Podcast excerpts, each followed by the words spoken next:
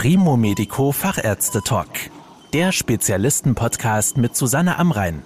Medizin für die Ohren. In unserem Darm leben Billionen von Bakterien und Mikroorganismen. Sie bilden die natürliche Darmflora, die auch Mikrobiom genannt wird. Und das ist im Körper für weit mehr verantwortlich als nur für die Verdauung. Warum das Mikrobiom so wichtig ist, darüber spreche ich mit Professor Uwe Nixdorf. Er ist Inhaber der Privatpraxis für Kardiologie in Düsseldorf und Gründer und ärztlicher Geschäftsführer des European Prevention Center. Herr Professor Nixdorf, mal abgesehen von der Verdauung, welche Vorgänge im Körper werden durch unsere Darmflora beeinflusst und warum? Ja, dazu muss man noch mal ein bisschen was zur Anatomie und Physiologie sagen. Das Mikrobiom ist in den letzten Jahren ja ganz besonders zur Kenntnis geworden. Sie sagten es im Grunde schon, wir haben genau 100 Billionen Bakterien im Darm, weitaus mehr als wir Körperzellen selbst haben und 10.000 verschiedene Arten. Da sind wir schon beim Thema. Diversität ist gefragt, Diversität ist gesund und gut. Viele verschiedene Bakterien und eine Dysbiose, ein Übermaß an einer bestimmten äh, Gattung von Bakterien ist im Grunde schlecht. Wir nennen das Dysbiose oder auch Fehlbesiedlung. Es war vor Jahren dann zur Kenntnis gekommen, dass der Darm tatsächlich also auch Bedeutung hat für das Gehirn. The Gut-Brain Connection sagte man dazu und etwas kürzer. Und das ist das auch mein Fachgebiet der Kardiologie, ist auch die Gut-Heart Connection ins Visier gekommen. Nun, ich will kurz die Frage beantworten, was macht das alles Günstiges? Ein gutes Darmmilieu, ein gutes Mikrobiom.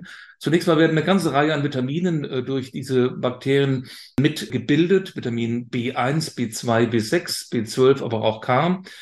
Wir haben eine Produktion kurzkettiger Fettsäuren, die günstig sind, die Energielieferanten darstellen, wie die Essigsäure oder Buttersäure. Wir haben tatsächlich, das ist mir ein ganz besonderes Anliegen, auch in der Präventivkardiologie, antiinflammatorische Wirkung, also antientzündliche Wirkung. Wir haben das Stichwort Inflammaging, also auch der gesunde Darm ist im Grunde ein bisschen ein Anti-Aging-Aspekt dabei, Entgiftung sowieso, dann Verdauungsunterstützung selbstredend und dann hat es auch eine ganze Menge metabolischer Funktionen. Wir wissen ganz klar, dass hier Zusammenhänge sind auch zu Adipositas, die Endemie der heutigen Zeit, das unglaubliche Übergewicht, das eben durch Dysbiose mitbeteiligt oder mit hervorgerufen werden kann. Wir haben günstige Effekte auf das Herz-Kreislauf-System, auch das Nervensystem.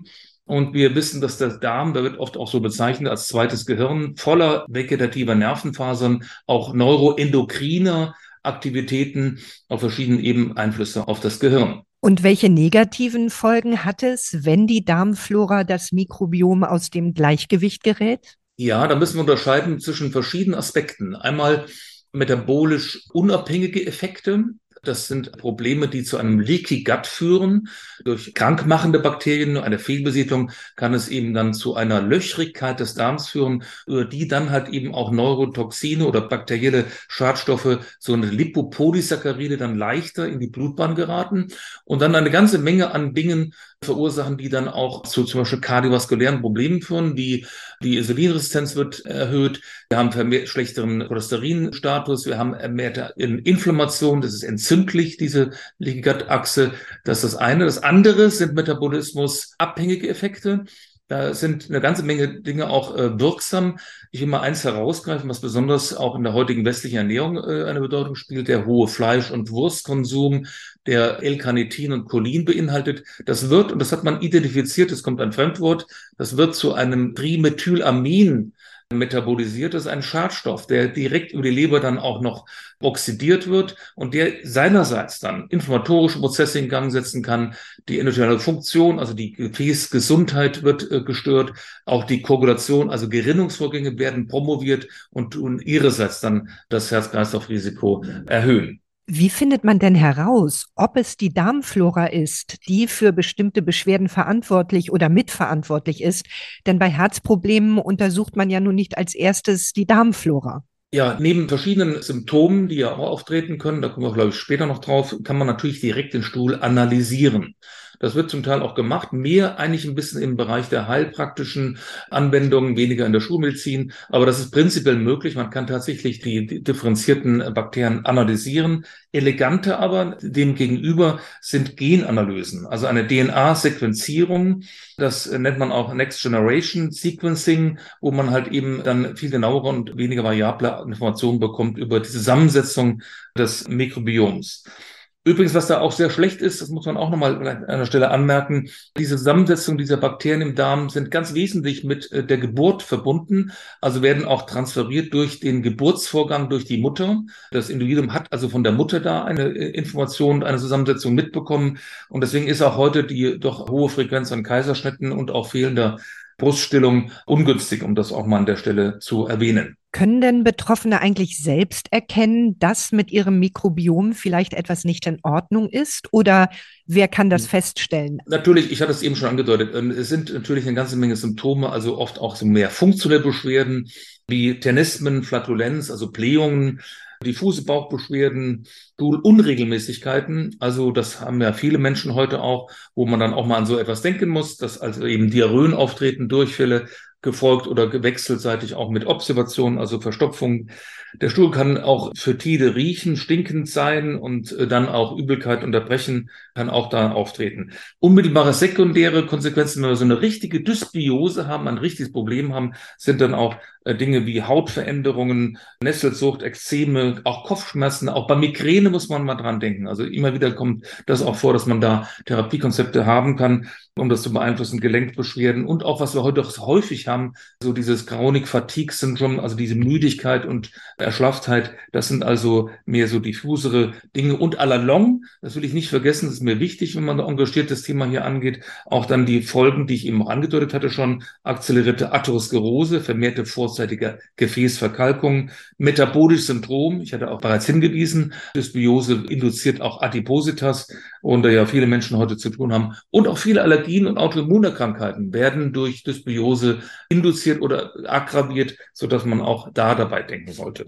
Sie hatten ja vorhin schon das Thema hoher Fleisch- und Wurstkonsum angesprochen. Wie kommt es denn ansonsten zu diesen Problemen in der Darmflora? Was schädigt sie so nachhaltig? Das hatten wir eben schon kurz erwähnt. Ich darf es nochmal äh, zusammenfassend sagen. Es ist im Grunde die ungünstige westliche Ernährung.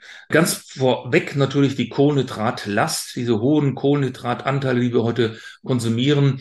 Nicht nur Süßigkeiten, auch halt eben das helle Brot und Kuchen und was halt heute so dazugehört, Hamburger dann halt Mangel, um es mal andersherum zu drehen, an Ballaststoffen. Diese Dinge, auch Pizza und Hamburger, haben halt eben wenig Ballaststoffe, die aber wichtig sind für ein gutes Mikrobiom. Ein kleines Thema aus der Medizin auch, ja, so klein ist es gar nicht äh, und macht man sich viel zu wenig in der Schulmedizin Gedanken, ist die Antibiotikatherapie, die ja eine unglaubliche Wirkung und Zerstörung auch eines Mikrobioms hat. Da sollte man immer auch an flankierende Maßnahmen wie, und da kommen wir sicherlich auch noch darauf zu sprechen, Pro- und Präbiotika denken sollte. Welche Ernährung ist aus Ihrer Sicht denn ratsam, um die Darmflora möglichst gesund zu halten, beziehungsweise bei Problemen entgegenzuwirken? Ja, vor allen Dingen, ich hatte es eben schon gesagt, die ballaststoffreiche Ernährung. Ne? Also das heißt, um es konkret zu sagen, jetzt auch für den Zuhörer mal, woran ist da zu denken? Vor allen Dingen viel Gemüse. Wir essen viel zu wenig Gemüse. Hülsenfrüchte, Obst, Vollkornbrot, also diese wirklich schlecht verdaulichen, so paradox das klingt, das sind schlecht verdauliche Nahrungsbestandteile, Fasern auch, die halt eben Volumen auch machen im Stuhl und die dann halt eben dafür sorgen, dass das Mikrobiom günstig beeinflusst wird.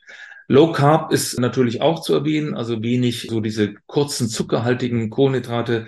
Es ist auch mal nicht schlecht, gerade wo wir heute auch also doch oft zu Adipositas neigen, wenn man mal Caloric Restriction angeht. Also Sie kennen das intermittierende Fasten. Das sind auch äh, gute Dinge, die da günstige Auswirkungen haben.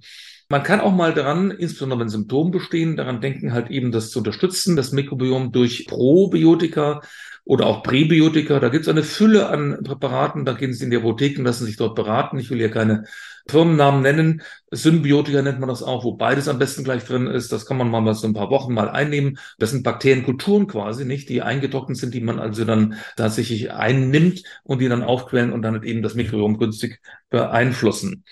Und was ich auch vielleicht erwähnen will von dem Verhalten ist Fitness. Das ist auch ein Thema.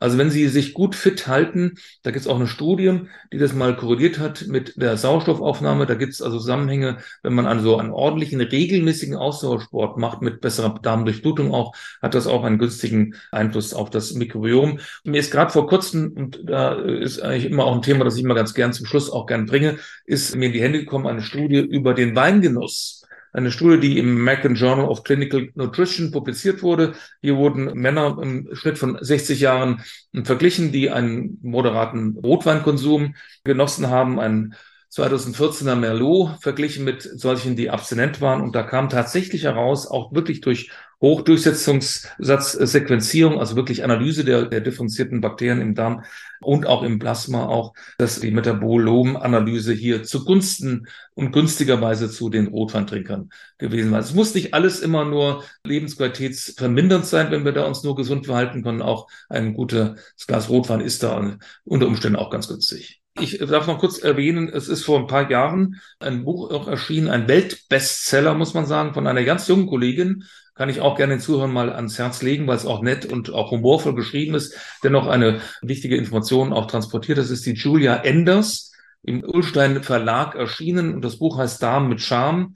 Alles über ein unterschätztes Organ, das sehr illustrativ das berichtet, welche vielleicht für viele gar nicht so bekannten tollen Effekte wirklich ein gesundes Mikrobiom darstellt. Vielen Dank für die Erklärungen, Herr Professor Nixdorf. Sehr gerne. Das war der Primo Medico Fachärzte Talk. Danke, dass Sie zugehört haben. Mehr Informationen rund um das Thema Gesundheit und medizinische Spezialisten finden Sie auf primomedico.com. Bis zum nächsten Mal, wenn es wieder heißt Medizin für die Ohren.